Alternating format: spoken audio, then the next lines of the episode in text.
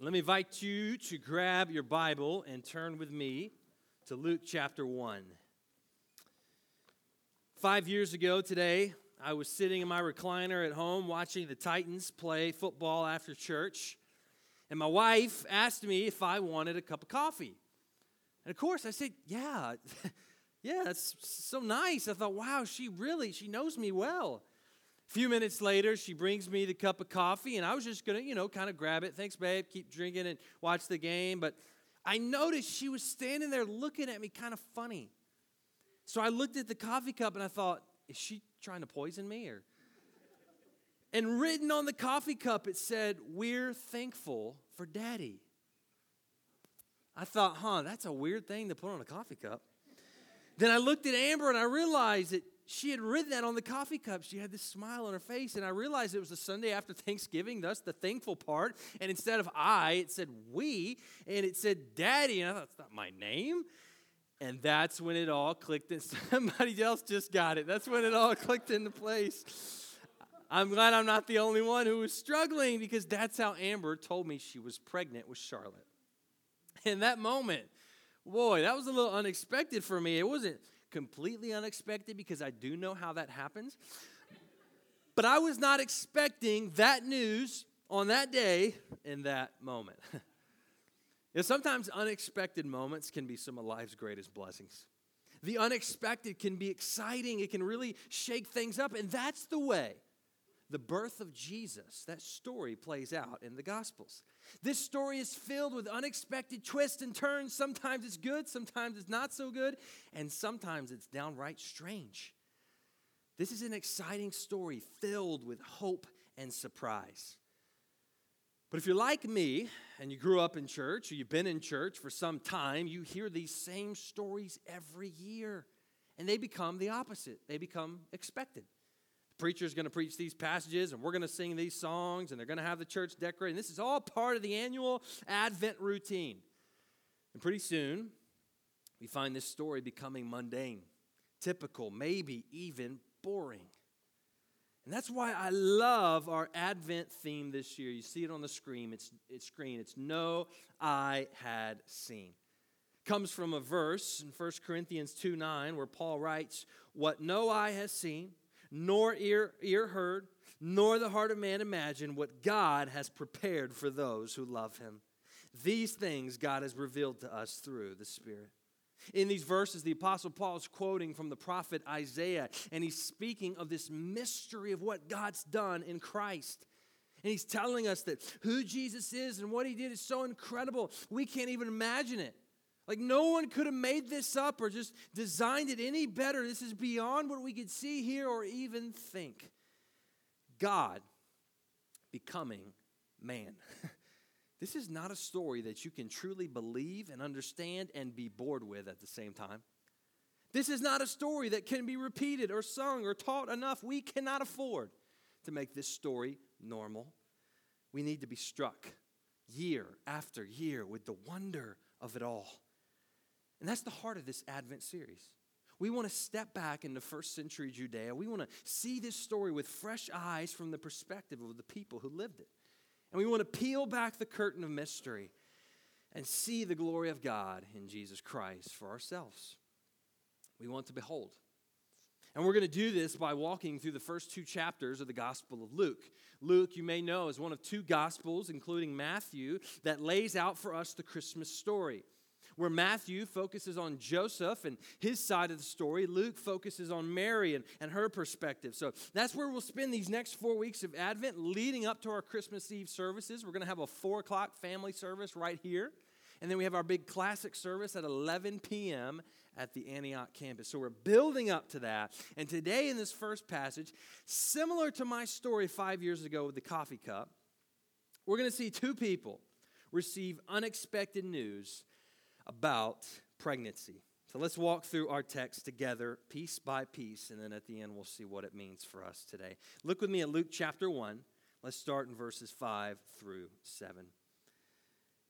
Luke writes In the days of Herod, king of Judea, there was a priest named Zechariah of the division of Abijah. And he had a wife from the daughters of Aaron, and her name was Elizabeth. And they were both righteous before God, walking blamelessly in all the commandments and statutes of the Lord, but they had no child, because Elizabeth was barren, and both were advanced in years. Luke introduces us to two people in this story. You got Zechariah, who was a priest, and his wife Elizabeth. And he tells us they were both godly people who knew the Lord. This doesn't mean they were perfect, but it means they were a part of the faithful remnant in Israel who trusted God. But we see here that they've not had an easy life. Luke tells us that Zechariah and Elizabeth cannot have children. And, and not only that, but they're past the point where that's even possible. And I know some of you probably have dealt with the difficulty of infertility. We've walked through that with some of our friends and family desiring a child and not being able to have one. That, that's really difficult, especially in this time when there was great shame around being a woman who couldn't produce a child. So Elizabeth, she would have been looked down on, despised, not just for being a woman, but being, for being a childless woman. And yet, this is the exact situation that we see God use time and time again in the Bible. And it's interesting that several times when God is going to do something great, he uses the infertility and sorrow of a woman to perform a miracle and bring new life into the world. Think about it. We see it in the Old Testament with Sarah, Rebecca, Rachel, Hannah, and now we see it happen again. This is, is, a sign. He's, God is connecting these dots for us to show us that He is about to again do something new and miraculous. Luke also wants us to see here the historical context of this passage. He says these were the days of Herod, who was the so called king of Judea. He was really a figurehead of sorts. He was placed there by the Roman Empire to crack down on the Jewish people, collect their taxes, and make sure that they had political peace at all costs. So Luke is making sure we understand that this is a time of political turmoil and hopelessness for the nation of Israel. They've been waiting and waiting and waiting for the day when God's Messiah would come and make all things right again. They were looking for a Savior who would destroy their enemies and set up a great kingdom here on earth. And yet, they felt more oppressed and hopeless than ever. That's the situation we are looking into now. So, with that in mind, let's keep going, verses 8 through 10. Now, while he, Zechariah, was serving as priest before God, when his division was on duty, according to the custom of the priesthood, he was chosen by Lot to enter the temple of the Lord and burn incense. And the whole multitude of the people were praying outside at the hour of incense. Now, we need a little context here as to what's going on. The temple, you may know, is obviously the center of religious significance for the Jewish people. This was where they came to bring their offerings and their prayers to God. And as a priest, Zechariah, he had a really important job in the temple priests of Israel were divided into 24 different divisions, and each division would serve at the temple two different weeks of the year. So, this was Zechariah's chosen week to serve, to be there in that place. And, and one of the things the priests would do is they would go into the temple and they would burn incense, and that would symbolize the prayers going up before God. But performing that task, being the guy that got to go in there and do that, was a very special honor.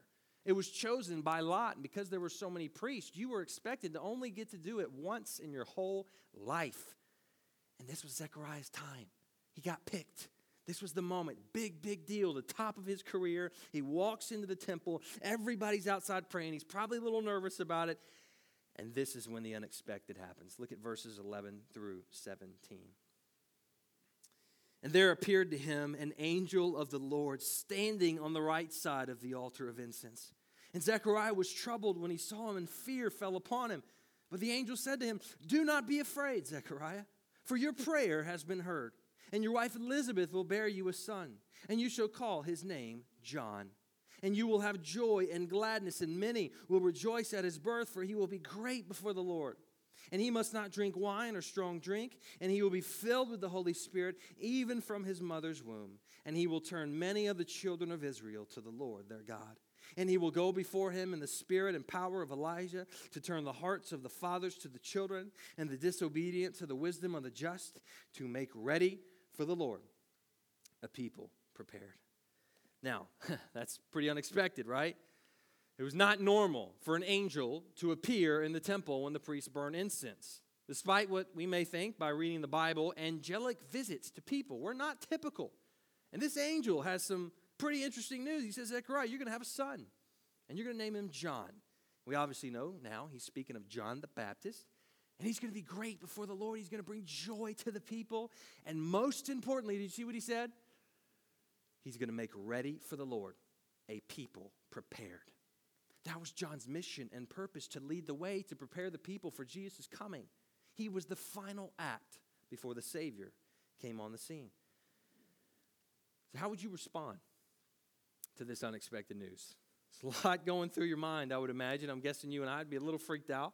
But notice how Zechariah responds. Look at verses 18 through 25. Zechariah said to the angel, How shall I know this? For I'm an old man, and my wife is advanced in years, which is a nice way of calling your wife old. And the angel answered him, I am Gabriel. I stand in the presence of God, and I was sent to speak to you and to bring you this good news. And behold, you will be silent and unable to speak until the day that these things take place, because you did not believe my words, which will be fulfilled in their time. And the people were waiting for Zechariah, and they were wondering at his delay in the temple. And when he came out, he was unable to speak to them, and they realized that he'd seen a vision in the temple. And he kept making signs to them and remained mute. And when his time of service was ended, he went to his home. After these days, his wife Elizabeth conceived, and for five months she kept herself hidden, saying, Thus the Lord has done for me in the days when he looked on me to take away my reproach among people. Here we have two very different responses to this surprising news. Zechariah doesn't believe. He doubts. He, doesn't see how this could possibly happen, and so the angel makes him mute. This is poss- partially a punishment for him, but also partially a, a sign of that this was going to happen. But notice Elizabeth, she seems to have a different response. She believes, she accepts what God has done for her. And Zechariah and Elizabeth begin to prepare for the birth of their unexpected baby. And now Luke is going to switch scenes.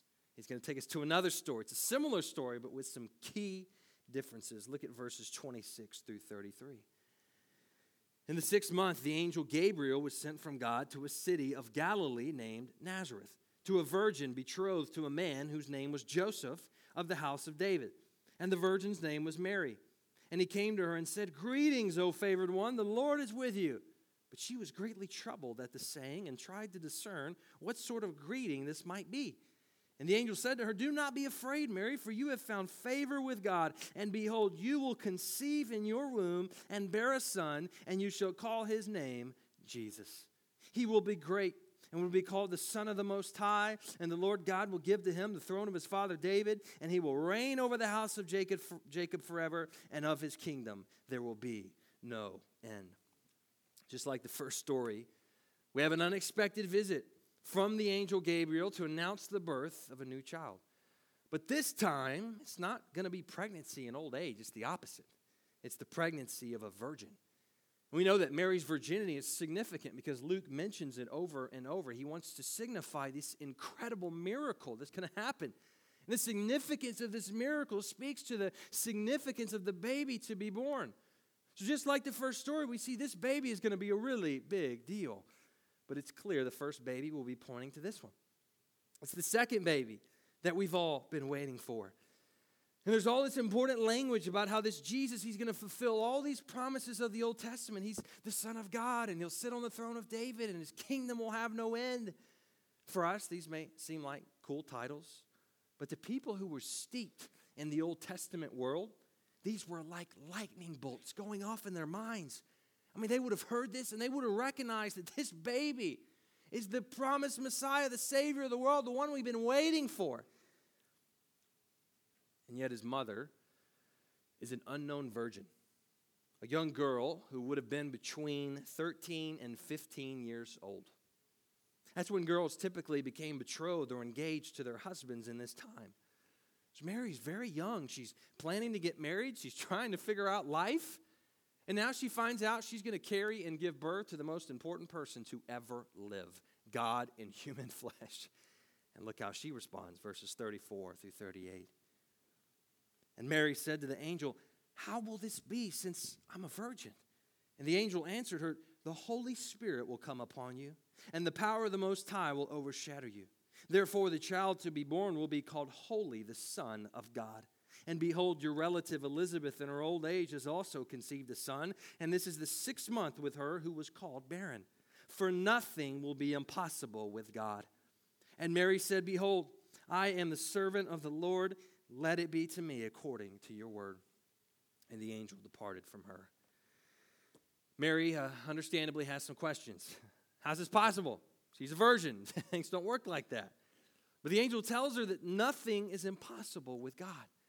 And even though she has some questions, she responds differently from Zechariah. At the end, she seems to trust. She says, I am the servant of the Lord. So, in each of these stories, we have an unexpected pregnancy announcement. Two babies being born in miraculous, unusual circumstances. Two baby boys who've been called to play huge roles in God's story of salvation. And yet, we have two people receiving these announcements who are in very different situations. And their differing situations illustrate for us the struggle that we often have when it comes to expectations of God. See, we often limit God and doubt what He's able to do, and therefore we, we miss out on all that God wants to do in and through us, even as Christians. Sometimes we struggle with having low expectations of God. So I want to close out our message this morning by showing you from this story two reasons we often have low expectations of God. Here's the first number one cynicism. Cynicism lowers expectations of God. What does that word mean? What is cynicism? Cynicism is defined this way it is doubt or disbelief in the professed motives, sincerity, and goodness of others. Cynicism is often accompanied by mistrust and pessimism. It's suspicious of people and it pretends to be all real and authentic, but cynicism is always critiquing and never enjoying. At the heart of cynicism is disbelief. And this translates over to our spiritual lives too. I became convicted of my own cynical attitude a few years ago when I first read Paul Miller's book. It's called A Praying Life. It's the book I've been teaching through on Sunday nights here at church. And Paul Miller, he spends multiple chapters talking about cynicism because he believes it's the biggest roadblock that we face today with prayer. He says cynicism is the spirit of our age today. It's so common we don't even notice it. In fact, we're actually shocked when we meet someone who's not cynical and skeptical about everything. And for a Christian, this is a serious problem because cynicism is the opposite of what Jesus calls us to have, which is childlike faith. Whereas the Bible calls us to have faith, hope, and love, cynicism causes us to have distrust, doubt, and bitterness. And I got to tell you, I struggle with this. I don't know about you, but I've seen some things in my life. I've been burned by people, I've been lied to and betrayed, I've been disappointed. And I think that's where our cynicism comes from. Oh, we don't start out this way. Eh, little kids are not cynical, they're the opposite. They, they believe everything you say, and as long as you give them candy, they'll be happy. But as life goes on, bad things happen. We get hurt, we get dealt a difficult hand, and we begin to harden our hearts. We stop trusting and believing and hoping. And I think this is what we see play out in Zechariah's life. He had two reasons to be cynical. First was his lack of a child. Again, I know some of you have been down this road struggling with infertility or miscarriage or loss of a child. I can only imagine the amount of disappointment and bitterness that Zechariah and Elizabeth wrestled with after growing into old age and God never giving them a baby. Prayer after prayer, month after month, begging God, and yet it hadn't happened for them. So when the angel tells Zechariah he's going to have a child, after all this time, after all these years, he just can't believe it. Maybe in his younger years he would have believed and trusted this angel, but not this time. He is not putting his heart out there again to be crushed. But there's something bigger going on here. There's more to this story than just Zechariah and Elizabeth. The nation of Israel as a whole was struggling with doubt and bitterness. This is the end of a period of time called the 400 silent years, because during these 400 years, between the Old Testament and the New, there were no prophets from God. There were no words from the Lord. Think about that. Entire generations of people lived and died without ever hearing from a prophet or seeing a miracle. For them, it was as if God had finally abandoned his people. Add on top of this the Roman rule over them, Herod's harshness and oppression, and there was very little hope. These were cynical days. So Zechariah was not expecting a child in his old age. He wasn't expecting to be visited by an angel. and the people weren't expecting a visit from God. They weren't expecting this John the Baptist to be much of anything. Yet, this is the situation that God enters into. This is the moment he determines to do his greatest work, and we see this throughout the whole Bible. Think about this for a second. This is God's playbook. After hundreds of years of slavery in Exodus, God brings his people out of Egypt, displaying his power. With their backs against the wall, the Egyptian army's coming to kill them. He literally parts a sea. Think about Gideon. You remember Gideon when he had 32,000 men ready to fight? God said, Nope, that's too many. Okay, 10,000 men? Nope, still too many. 300 men? Okay, now you're ready. Now you can go fight an army of 100,000 people and win. Think about David. What about David? The entire army of Israel is shaking in their boots. Nobody wants to fight Goliath.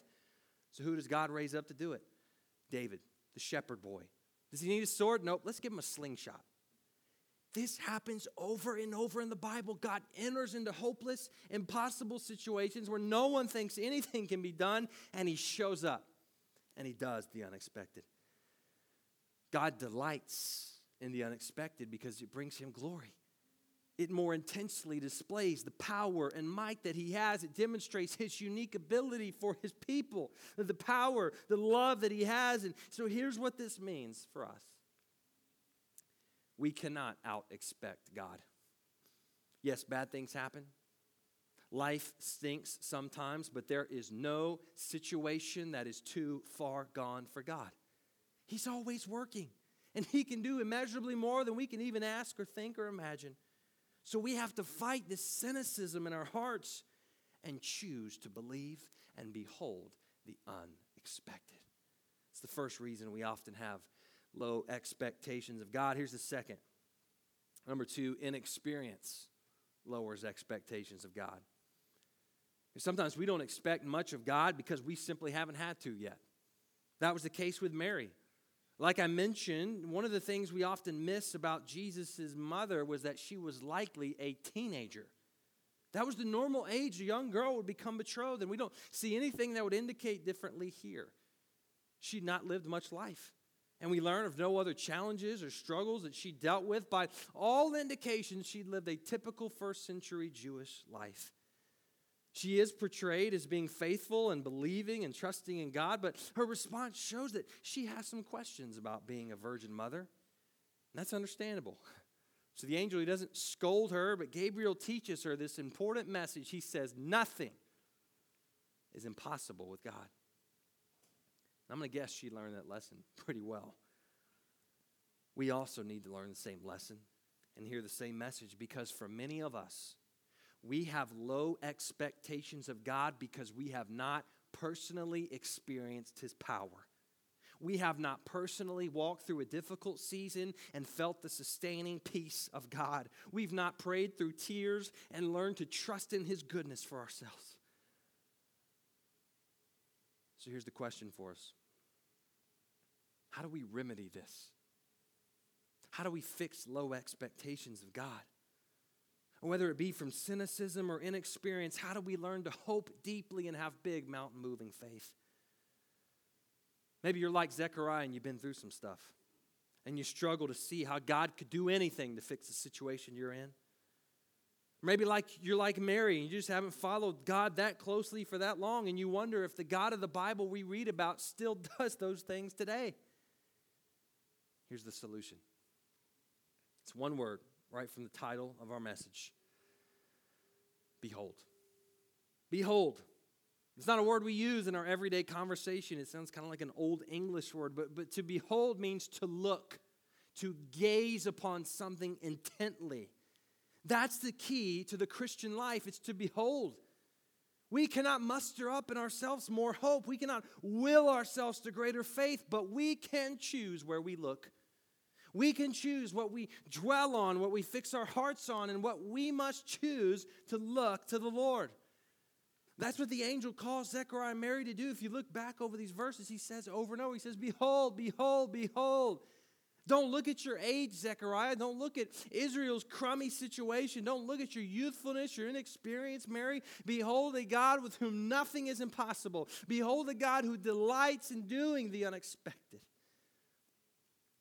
There's a verse I love from Second Corinthians chapter 3, the Apostle Paul, he's talking about what Jesus has done for us in the new covenant and how, like Moses, we can now see the glory of God. And listen to what he says in Second Corinthians 3:18.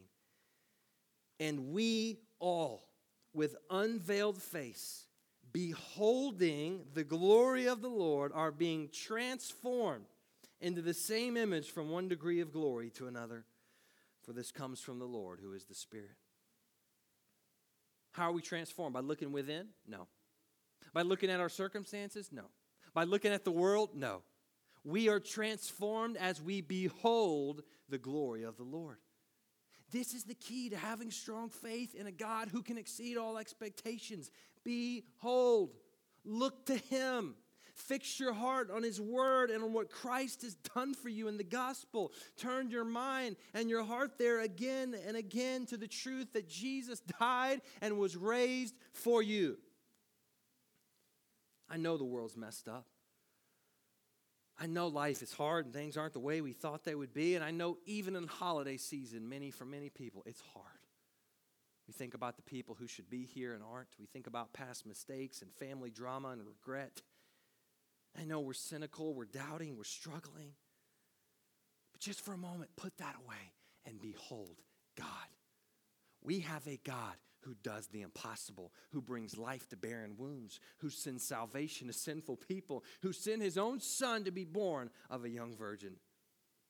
Behold a God who is here and working now, just like he was in Luke chapter 1. He hasn't changed. And he's not waiting for you to get your act together. He's not looking for that super spiritual, perfect person to work in. He's looking to display his glory by working in the most impossible and unexpected way. So behold and see what might God be doing in your midst?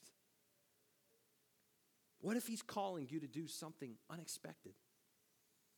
What if his plan for you is different from the plan you have for your life? You like me, one of those people who has a five year plan, a 10 year plan, a 20 year plan, you know exactly how everything's going. What if God wants to take all that away and do something different?